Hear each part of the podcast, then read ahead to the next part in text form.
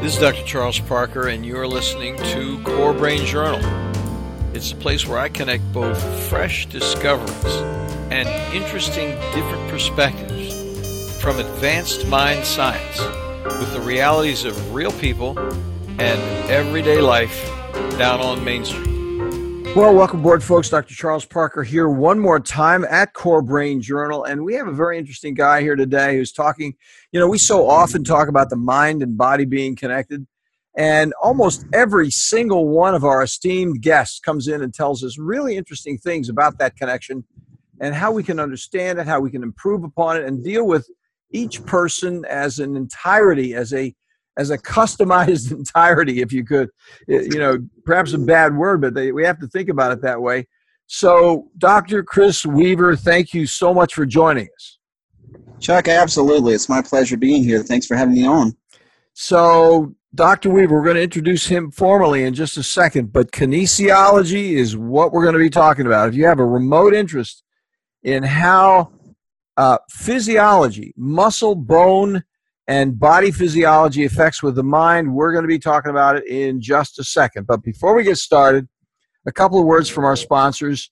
First of all, you listeners already know how much we love the reality of hard, real data here at Core Brain Journal. And today we welcome our clinical friend and new sponsor partner, Direct Health Access Laboratory. With over 3 million studies, they are deep leaders of experience with the big picture of measuring these uh, potentially arcane topics that are absolutely cost effective and usable, useful.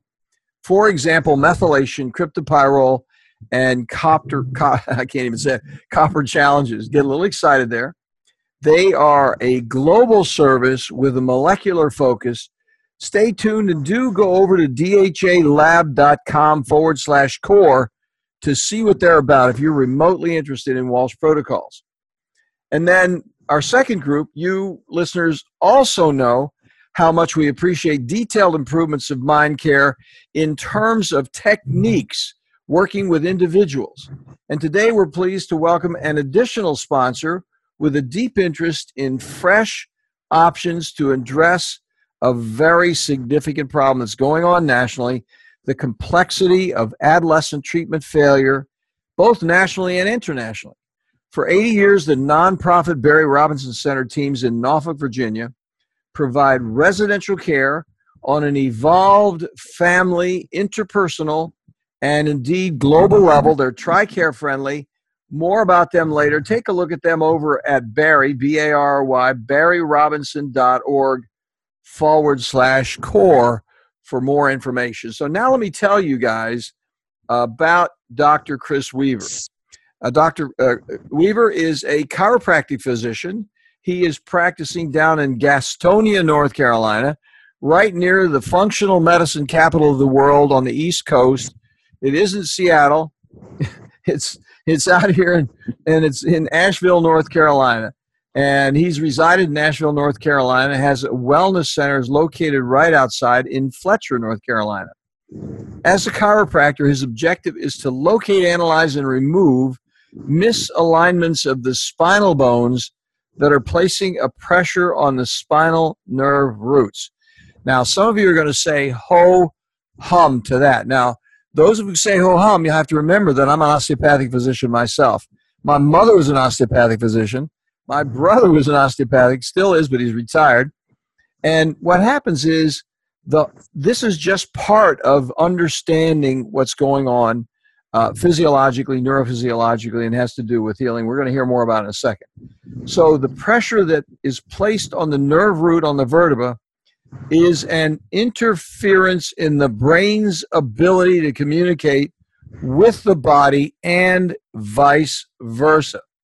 As an applied kinesiologist, Chris is going to tell us how he looks at the muscular system, the acupuncture meridian system, Hey, folks, that's only about 7,000 years old, by the way. The lymphatic system, the neuromuscular reflexes, reflexes nutrition, and all of the different release uh, uh, modalities that release tension and stress placed on the central nervous system. He's he's looking at the whole picture is what it comes down to. So, Chris, with that, let's go ahead and ask you to tell us a little more. Our topic today is really your topic, applied kinesiology. First of all, tell us what in the heck is that all about? What is applied kinesiology? Well, I tell you what, they probably uh, could have came up with a little easier name to uh, pronounce. It, it, can be so in the field we call it AK, so it makes it a little bit easier to uh, pronounce, especially for a good old boy from Gastonia, North Carolina. So, mm-hmm. but no, you did an amazing job. I, I don't know if I can top the introduction that you gave there. That was pretty pretty great, pretty impressive, and that's pretty much the gist of it. Um, first and foremost, I am certainly a chiropractor. Uh, big, big, important aspect of what I do is making sure that the um, spine is structurally in alignment. As you said, there is no pressure being applied to those spinal nerve roots. I think the thing that people kind of um, miss the picture with is those spinal nerve roots are connected directly to your spinal cord.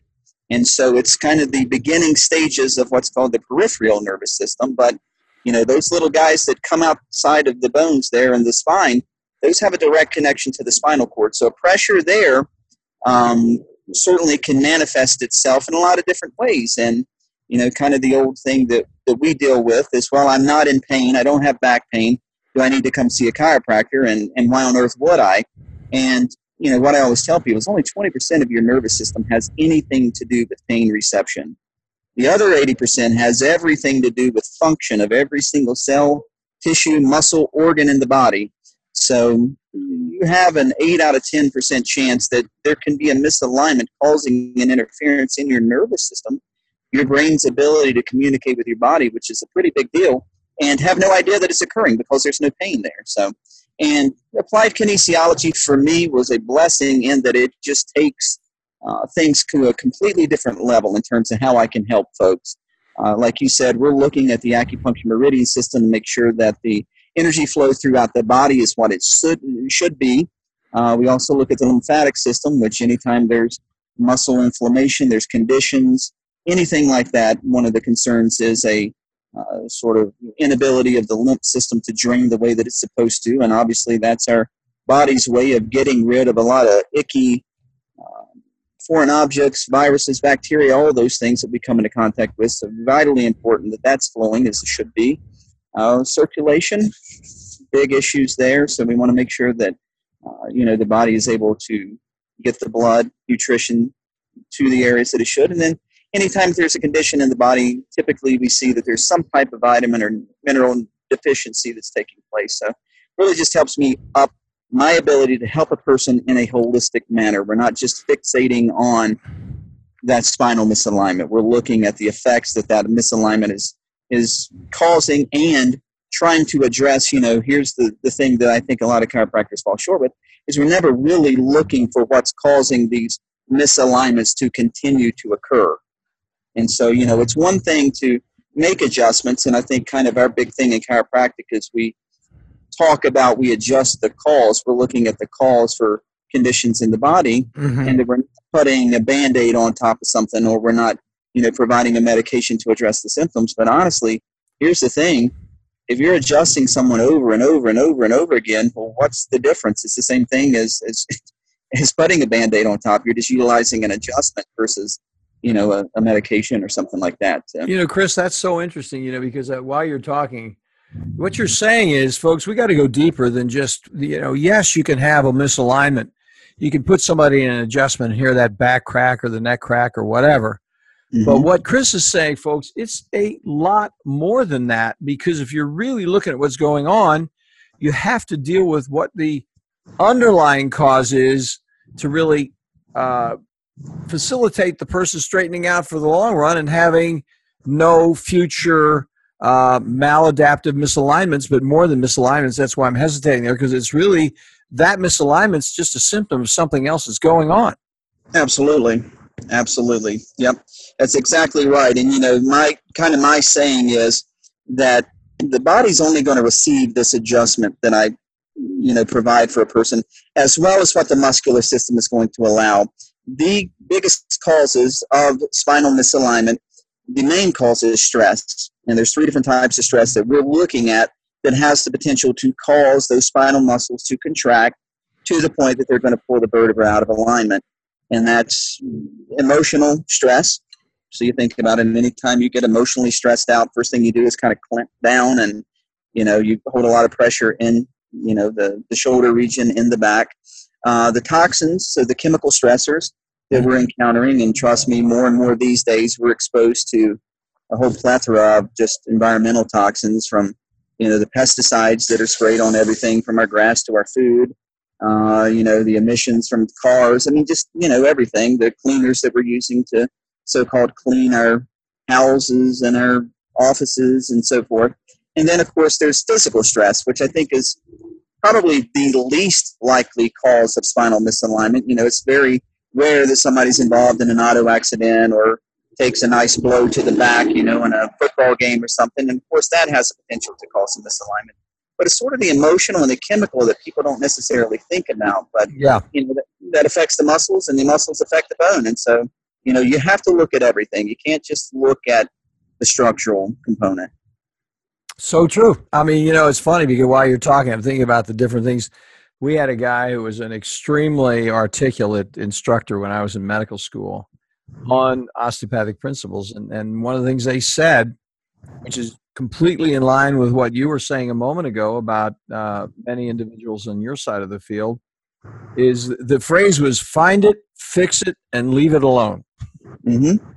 and, and you know, you and I are talking about something different than that. Mm-hmm. We're, we're just saying find it, fix it, and go further. I mean, don't really just let that be the and, and the same things happen over in psychiatry. By the way, Chris, you know, psychiatry uh, psychiatry is loaded with uh, the opportunities of uh, chasing labels and putting human beings in boxes that really don't sure. exist in reality. They're just appearances, and they're not even scientifically. I mean, they have a certain measure of science behind them because people have tried things based on appearances that right. do work. They're not. They're not something you throw out. Mm-hmm. Look at what's really going on with an individual. We've got to look at brain function. We've got to look at the way the body works with the brain to figure out what's really going on. Or we're, we're throwing meds into uh, a smokescreen. You know, we don't really know what we're doing. We're chasing it's like resuscitating the canary in the coal mine instead of looking for the methane. Exactly. That's a that's a really good analogy. And yeah, I mean, I kind of come from a maybe a little different background than most chiropractors. I worked for years as a mental health counselor, so I certainly saw. I think for me that was kind of a thing that sort of pushed me into perhaps looking at helping people in a more holistic, natural way than you know. Yeah, I mean, I worked hand in hand with a psychiatrist, and a lot of times he's scratching his head trying to figure out what in the world's going on with this person. And you're right. I mean, whether it's for billing purposes or, or whatever, you have to sort of come up with this diagnosis yeah. based upon the symptoms that you're seeing this person present with in that moment of time. And then, you know, trying to, you know, just look yeah. at it from a very one sided standpoint and putting medications, uh, you know, into the person. So, yeah, very good analogy there. Well, the, ta- the tail is indeed wagging the dog. That's right. We're, we're dancing with managed care out here. We Absolutely. embrace the devil and he steps on our feet repeatedly. He has halitosis and can't keep a beat to the music. Nah, I love it. That's right. But we're going to hang on to him because we have no other choice. That's right.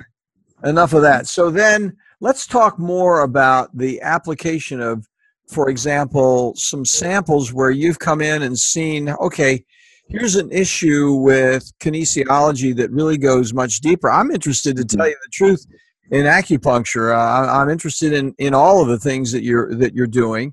Mm-hmm. Uh, and you don't have to talk about acupuncture. I'm just bringing it up. You really sure. talk about whatever you want to, but we've had a person on who was talking about just the way the uh, range of motion is with individuals mm-hmm. and how it could actually um, reveal underlying issues that are present that you wouldn't know were there because it looks like it's so subtle and it's so in, indeed innocuous right right and that's you know that's probably something that still never ceases to amaze me. You know, the way that kinesiology works is we're looking at the muscles and we're looking at mus- muscle function. So we do a lot of muscle testing.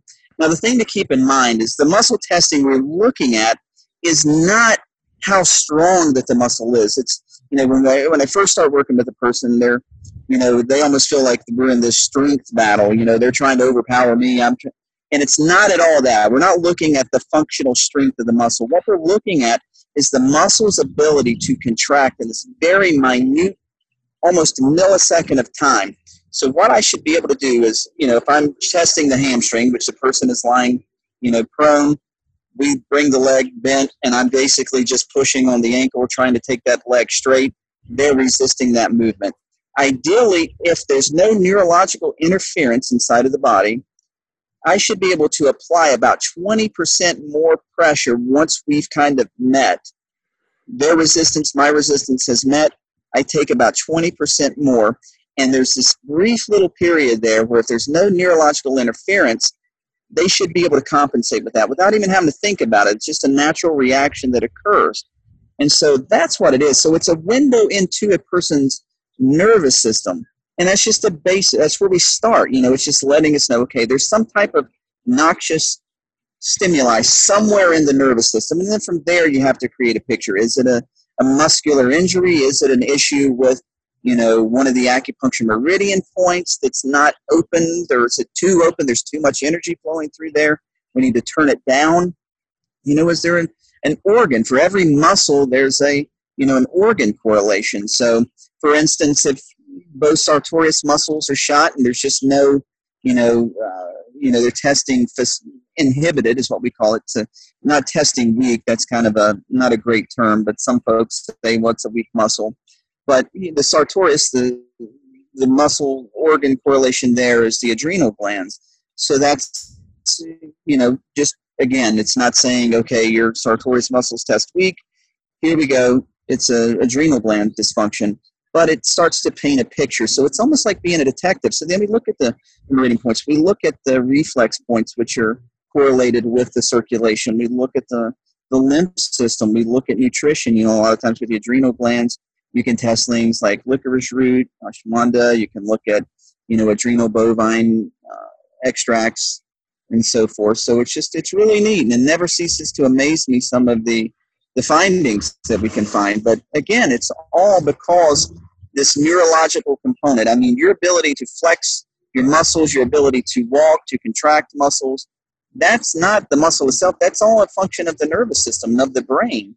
So anytime there's any dysfunction with the muscle, we know that there's an underlying dysfunction somewhere in the nervous system. So that's what it's all about. At the end of the that's, day, we're that, trying to figure that point out. Very interesting. Let me ask you this question because it's funny, uh, you know, even my my training, my um, musculoskeletal training, for want of a better word, has always been tied up with uh, locked points, things that were locked, and mm-hmm. where the communication process seemed to be broken or insufficient. Right. And so when you said that about acupuncture points, mm-hmm. that in fact some acupuncture points are characterized by an excessive flow of energy. Absolutely. That was a little bit of a shock for me, and I wanted to have you amplify on that a little bit because uh, I, I, I, really want to learn about it. And I'll, I'll tell you something about neurotransmitter modulators, the uh, transporter proteins on the presynaptic nerves, which mm-hmm. undergo changes in the same way. It could be too much or too little. Right. Tell us about that acupuncture point uh, business and and how and what's what's the relevance of too fast and too slow sure so it's all about balance i mean there's the yin and the yang and that's what it's you know been based upon for the last 7000 years and so i mean anytime you have a facilitator a muscle that's that does show up weak let's say we actually do have a weak muscle functionally there's a weak muscle well you, you there's always going to be compensation that's taking place. I mean, very seldom is our body going to allow us just to, to not be able to walk. Let's say we have, you know, the lateral head of the hamstring is, is actually weak. Well, we're not going to lose the ability to, to walk, to flex our leg. It's just the medial head is going to compensate. Other, you know, muscles in the body will compensate. So at that point, they become overactive. And so you have this little guy here, the lateral head, that's not living up to you know what he should be able to do. So the other guys are having to put in overtime. Well, they're overworked, they're overtired. So we typically will see kind of an overabundance of energy flow into these guys. So we need to tone those down, let them relax, and then bring up that lateral head, you know, of the hamstring Oh, to get him back. Or so that's kind of, and then you can look into the organ. I mean, you know, you get into the whole, um, you know, the 24 hour clock period where each, you know, hour there's a different um, organ, you know, that, that is working at that hour. You know, 2 a.m. for some reason is the liver, and that's kind of if a person's always waking up at 2 a.m. and they can't understand why, well, there's too much energy going to that liver meridian. So you've got to tone those down, and they're toned down. You know, you have sedation points, you have the lead points. Those are the two areas there that you kind of look at to see if there's too much, basically energy flow, too much in going through the meridian. So you want to turn down that You broke up. You're breaking up a little bit right sedation there. point for the Say- liver if that just you know the person is waking up for the reason to explain it. Say that last part again because it may have been that you moved a little bit or something, but you were fading in and out right at that moment when you were talking about the meridians, the liver, and then it was going too fast and too slow, and then you just broke up completely right there. Sure. Okay, sorry about that. So yeah, what you know happens a lot of times if you have someone that that is waking up, and I'm just using the liver, which for some reason is coming to my mind right now, but it's around the two to three a.m. period is when that liver is most active in terms of the chi or the energy.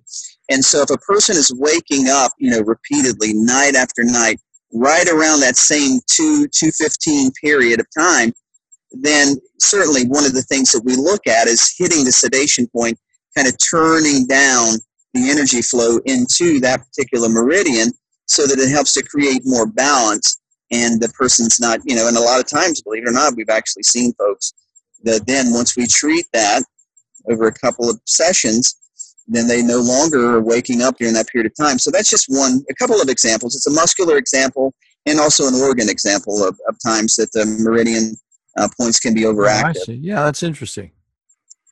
So then you're so what happens is there's a direct application to some of the things that are going to be relevant for a person's energy, for their lifestyle, for how they manage themselves on a daily basis.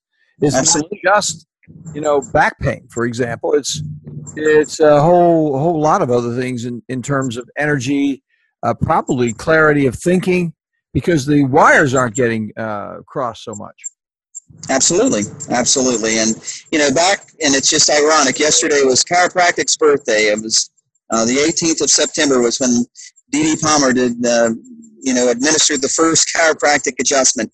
And so I always tell people, you know, back when chiropractic was developed for many, many decades, back pain was never anything that that chiropractors even thought about. You know, it was never a treatment for back pain then as we got closer to the 60s and the 70s, I mean, over time we saw that, hey, we're having some pretty good results for helping people with back pain because all of a sudden they're asking the chiropractors, hey, you know, I feel better, but I'm also noticing that I don't have back pain. Is what you're doing, is that helping with it? And they're like, well, maybe, I don't know.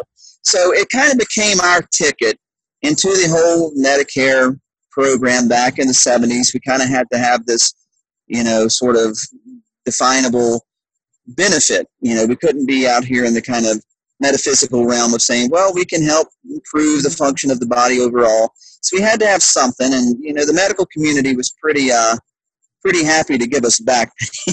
It's kind of a, a frustrating thing to deal with. So we just kind of quickly became equated with back pain when, you know, initially and, and still to this day, it's not really anything that chiropractic uh, was even, you know, developed around. It was just basically to take away the interference that's resulting from a misaligned vertebra that's placing a pressure there on that spinal nerve root that's causing this obstruction in the brain's ability to communicate with the body and the body's ability to communicate information back to the brain so that you can achieve and maintain homeostasis or balance.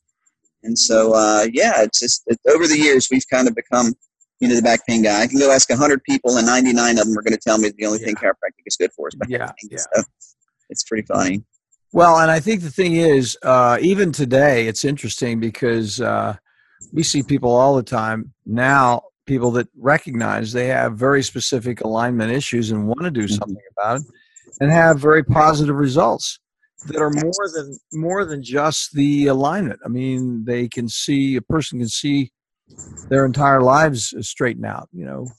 Absolutely, that's a good point. You know, it's it's it is it's an alignment. You know, in, in all aspects of life, and it's a balance. And I think that's a, a better term. I wish more chiropractors would use. Is you know, it's it's it's about balance. It's balancing out. You know, the muscles. It's balancing out the alignment of the spine, and and of course, with applied kinesiology, we look to balance out several more systems than just the the musculoskeletal. You know, one of the one of the things uh, I'd like to hear your remarks on because we see it all the time, and and this is I, I don't do manipulation. I mean, I, I, I, manipulate people to try to get them to do what I want them to do, but there you go. I'm open. I'm saying, look, I'm going to try to manipulate you. I'll tell a kid that. I'll tell the mother. I'm going to I'm going to do what I can because I think I'm right. You know. Right. So, and they, and you know, that may or may not work out, but I'm straightforward about it. But back to the manipulation thing, and one of the things that carried over from my early days of training back in Philadelphia was the whole thoracic outlet syndrome situation. Mm-hmm. It's, it's so often overlooked, and yet a person can have a problem in the thoracic outlet. I'm going to let you tell them a little bit about it, but their hands don't work right. I've got a right hand that doesn't work, or I got a left hand that doesn't work, and I'm like, it was working for a long time, and now it just doesn't work anymore. Right. And they don't have any idea about what it is, and they think, well, it's not my back, and in fact, in a lot of respects, it isn't your back, but it right. does have something to do with that thoracic outlet, and getting that corrected is so well it's a little more difficult it's not easy but once you see it it's easy because all you have to do is go ahead and do something about it. Do you want to address that a little bit?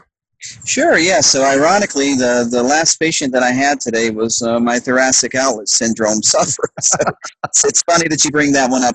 And here's the thing she's a hairdresser. So, that's one of the professions that we see a lot of uh, kind of that numbness tingling that runs down into the hands, usually the last couple of fingers. The ulnar nerve is is you know typically where we see it. Of course, it can manifest itself in the median nerve, which then the first thing we begin to think about is carpal tunnel syndrome. But for folks that work kind of with their hands sort of outstretched all day, like hairdressers, painters, drywall guys that are working on ceilings, roofs, things like that, mm-hmm. you suddenly start to see this nasty thing called thoracic outlet syndrome. And you're right. It basically they just begin to feel like they are losing the function of their hands and of their arms. And certainly, you know, anything overhead can exacerbate that symptomology, but it certainly can transfer on all areas of their life. You know, there could be times where they're going to take a shower and it feels like they're losing uh, the ability to uh, use their hands and arms. Yeah. So what happens is it's certainly a nerve impingement that's taking place. Um, and as most every every nerve in the body, there's a origin is in the spine, you know, with the spinal nerve roots. There's a couple of other things that can play in there. There's an anomaly called a cervical rib where uh, basically C7, you know, we associate the ribs with the thoracic vertebra, 1 through 12. We have 12 ribs ideally, but some folks actually have a, a bony outgrowth of the little rudimentary transverse process on C7 that sticks out, and some of them can be, you know, a couple of inches long to the point that it actually grabs hold and places in the pressure right on that peripheral nerve that's running, you know, down into the arm and and all the way out. And then, of course, uh, you know, there's muscular issues if there's a lot of inflammation, especially in the deltoid, uh, sometimes in the pec minor is uh, one of the muscles that a lot of times can be inflamed, overused, overworked to the point that it's placing a pressure on those nerves as they're passing down. Yeah. Um, you know, that's another thing that we look for. And so it's sometimes we always, you know, here's a, the analogy that one of my professors gave me is a lot of times, you know, if you pull a dog's tail, where does the sound come out of? It comes out the mouth. so the issue is there at the tail, but it's manifesting itself on the opposite end of the dog, you know. So yeah. can't always think, okay, well, this is a hand issue, this is an arm issue. Actually, in fact, the, the true uh, problem is, is in the spine. So a lot of times making adjustments to the lower cervical region, the upper thoracic region, those are kind of the areas that are most uh, at play if there is thoracic outlet syndrome. But outside of that, there's a lot of soft tissue work that I utilize, really treating the deltoid, mm-hmm. treating the minor, things like that, trying to pull that inflammation off, make sure that the lymphatic system is draining really well at those points uh, in the upper extremity So uh, yeah, certainly uh, certain professions put you more at risk for it, but you know I've seen school teachers that that have some pretty nasty uh, symptoms as a result of thoracic outlet syndrome. So wow. Yeah, I think come, go ahead. Sure. I was just going to take a quick break, and I and I thought what I'd do is ask you a question now. Sure. For the break, and and have you address it. This is really core brain journal, and I'm, I don't mean to put you on the spot, but I do want to have you address this because you're really thinking very deeply about these matters. You're not just thinking about the spine. We're talking about some uh, manifestations of things that are related very peripherally, and uh, and and really what I want to do is get a little bit into the brain and psychology and and the head a little bit with you, and ask you the question: How does applied kinesiology really work with uh, mental issues, including whatever depression, mm-hmm. cognitive awareness. Uh, I mean, the obvious one would be headaches. Let's mm-hmm. come back in just a few minutes and talk about that one. So we'll be back in just a sec. Well, folks, you know as well as I do that psychiatric treatment failure, especially after multiple medication trials and those very, very brief hospitalizations, may prove insufficient to deal at home with the complexity of troubled children and, and those adolescents from 6 to 17 years old. Improved care, those next mandatory steps, should include a more comprehensive approach to address those multiple levels of challenges, from family to peers to school, diagnostically from defiance to depression, on every level for families including military families internationally. The Barry Robinson Center's 32 acre open college like campus in Norfolk, Virginia provides safety and security and clean, comfortable living. How do we know? We refer folks over there all the time, strongly endorse what they're doing.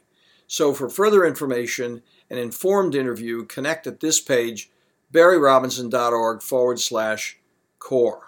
Well, you folks already know that here at Core Brain Journal, we're on a mission to introduce you to resources that make significant contributions to the investigation of those predictable mind science applications. Our colleagues at DHA Lab Group provide a real difference with treatment options for people at every level, from first awareness of mind problems to those frustrating times when even well informed treatment becomes surprisingly unpredictable. For my entire professional life, from psychoanalysis to brain scans, I've searched for, yes, improved predictability. The good news for all of us, from professionals to patients, remarkably effective research offers useful, cost effective, organic options far beyond guesswork with psychiatric medications alone. DHA lab tests measure unbalanced biomedical details through easily available testing now available globally for a variety of molecular answers from, for example, methylation, copper, and cryptopyrrole challenges. Check in for more details at dhalab.com core. That's D H A L A B.com forward slash core. Okay, coming back, we're going to look and thank you so much for taking a moment here, Chris, to tell us about this stuff. We we're really interested in uh, the, this core brain journal concept of how are we going to keep track of the things that actually affect brain function. And one of the reasons i wanted to have you on and it's a little late in the interview here i'm sorry it takes so long to do this i got off on the whole issue of uh, you know thoracic outlet which is a, a, private interest. It's interesting you had a patient with it give us a couple words about what happens with you patients and how applied kinesiology can work to the overall development of a person in terms of their cognitive, their emotional life. You talked about sleep already, which is a very important point. So, just address a couple of thoughts there, if you will, please. Absolutely. So, one of the things that I see, and it's just kind of one of the, the things I appreciate seeing the most with folks as I work with them over a period of time, is there, there is a lot of emotional turnaround and it's one of the things that usually doesn't manifest itself so much in the first visit. You know, people aren't coming to a chiropractor to talk about issues with anxiety or depression or PTSD or any of these things. And I've seen all of these things. Uh, so they almost sort of unfold themselves as we're working more and more together.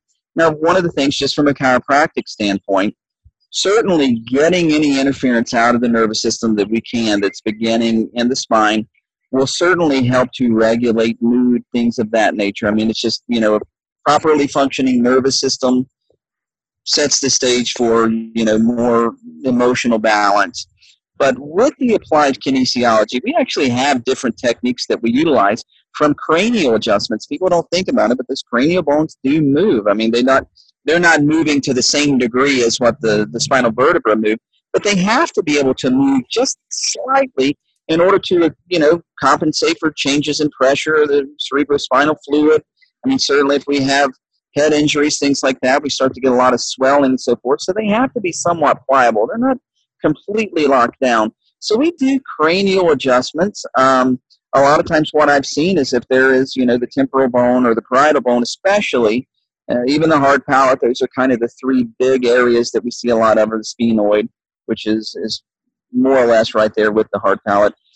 If there are, you know, certain pressures or misalignments of those bones, they put more of an intense pressure kind of on the brain itself. So a lot of times, not just with headaches, but also some emotional stuff, kind of freeing that up, getting those sort of placed back in a more ideal uh, positioning has certainly helped. Um, but we also utilize like temporal tapping. I don't know if you're familiar with that. No, what, what is that? So basically, what we have is a person is just going to tap along what's called the uh, temporal sphenoid line, which is just a line that basically outlines the temporal bone starting at the uh, external acoustic meatus or the ear hole. And mm-hmm. so they're going to gently tap as they work their way all around kind of the outline of the temporal bone mm-hmm. around towards the back of the ear. Now, as they do that, what we'll do is if they're wrestling with a certain issue, you know, just say, for instance, having a really hard time with my spouse. So we're going to have them think about having a really hard time with my spouse, having a really hard time with my spouse, kind of just making this, and they don't have to say it out loud. It can kind of just be this internal dialogue that they're having as they're tapping along that. And if they're in the office, then I'll tap it for them. And so we'll tap on the right side and they'll do that. Well, then on the left side, we're going to do the same thing, just going along that same outline there, the temporal bone. And we're going to just gently tap, going around. They're going to say, I'm no longer you know, worried about this issue with my spouse. I'm no longer worried about this issue with my spouse. No longer worried about this issue with my spouse. So it's almost like this affirmation that we're doing.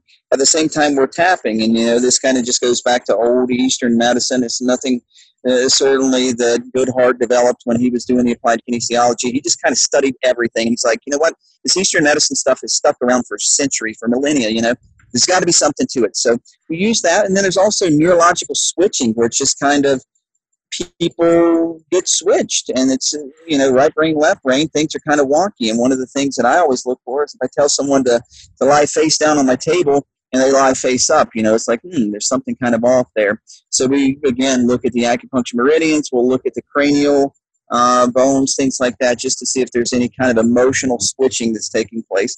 And stress is kind of the big culprit there. You know, if you're dealing with stress and you're dealing with adrenal fatigue, things like that, then you're kind of, you know, battling a lot of things emotionally.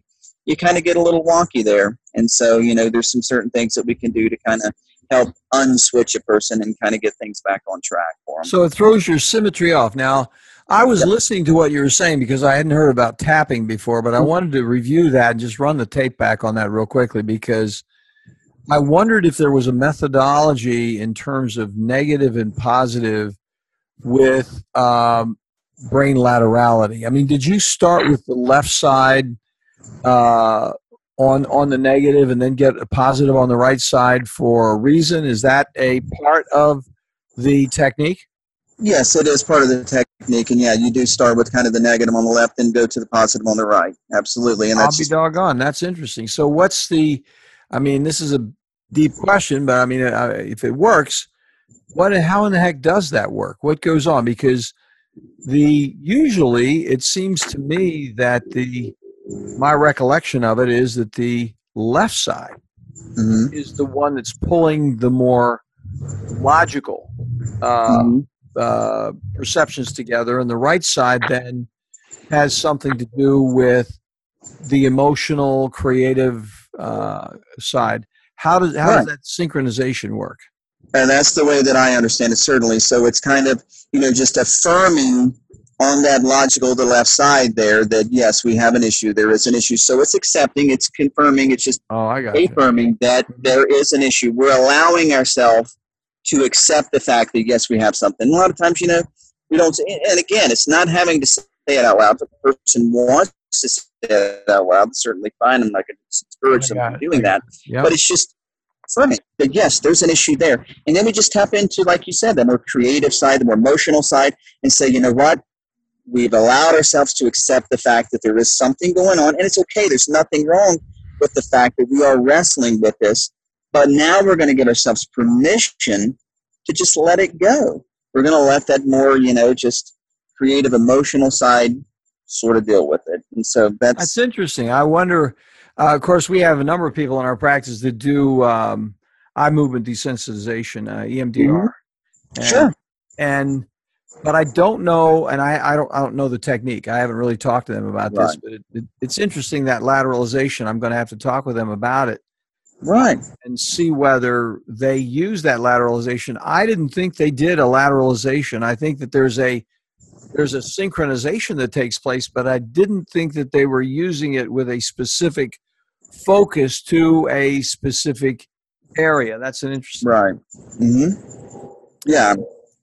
Well, you know, I appreciate it, Chris. We're winding out of time here. We've talked for, you know, it seems like the time has just flown right by because this is an interesting conversation. I mean, the thing we had to do in the front part of it is get over some of the language and really think about what we're really talking about and what's the meaning of it. We got into sure. some good examples. And here in this, a little bit too late, we got into how it actually can be applied with uh, some of the more psychological brain oriented things. And to tell you the truth, uh, we had a person talk about cranial restructuring earlier. We, you know, I think it's a, an interesting, uh, a very interesting topic.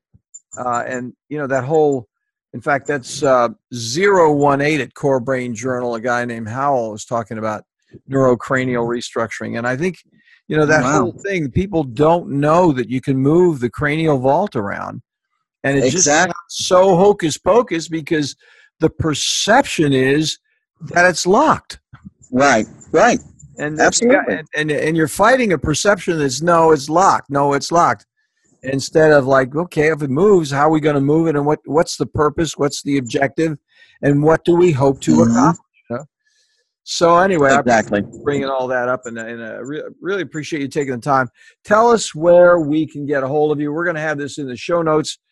But Dr. Chris Weaver, where could we locate you? Okay, well, our physical address, we're here at 28 Heritage Park Drive in beautiful Fletcher, North Carolina, right outside of Asheville, up here in the beautiful Blue Ridge Mountains of North Carolina. And so, yeah, if you're in this area or within driving distance, we'd love to have you swing by. So we're 28 Heritage Park Drive, Fletcher, North Carolina, and it's 28732. But more feasible way of getting in touch with us, you can visit our website. We have a website that has a, a lot of what we do, some videos. We have a blog, you know, that I try to do some health tips, things like that. It's www.pranachiro, that's P-R-A-N-A-C-H-I-R-O dot com. Uh, we are on Facebook. We're just facebook.com backslash pranachiro. Um, certainly can give us a call. Our phone number is area code 828-337-2916. Time permitting, I certainly do my best to call folks back, answer questions. Had a guy that uh, attended a talk that I did uh, earlier last week uh, that fell and hurt his hip. So he gave me a call, and I kind of walked him through some things that he could do himself at home to help. So yeah, we're pretty easy to to track down and get a hold of. So just yeah, however it takes, get a hold of us. Prana Chiro you have a spiritual chiropractic you know you're on another planet buddy this is a good thing you're, you're talking, you're I, I, appreciate that i take that as a compliment i do it is because what's happening is you're really thinking from a different perspective and just even using the prana is really saying hey we're looking at this in a much more uh, non-traditional way. Tr- not to lay the traditional aside but if we're going to do something let's really look at the entirety of the situation instead of just as we said right at the beginning we don't want to just find it fix it and leave it alone. We want to really dig deeper and really so we can prevent the, the uh, happenstance down the road absolutely. Absolutely. Well thanks a lot chris for taking the time. I look forward to talking to you again and look forward to meeting you personally one day. I'd love to come down to asheville. Be fun. Absolutely. Hey you get down this way definitely stop by chuck. We'd love to have you. All right. Thanks a lot chris. You have a great day buddy. You too, buddy. Thank you. Thanks for listening to Core Brain Journal. We're working every day behind the scenes to bring you reports that connect research benches with those street trenches. Here we share the complexity of mind science because, as you know, details really do matter. One of the most pervasive, misunderstood challenges is how commonplace medications, like those written for ADHD, are used so regularly without clear guidelines. If you think you'd like more specifics, take a minute to download my two page PDF packed with video links and references on the absolute essentials of how to start ADHD medications. They're easily available at corebrainjournal.com forward slash start. Thanks for listening. Do connect and stay tuned. Together we can make a difference.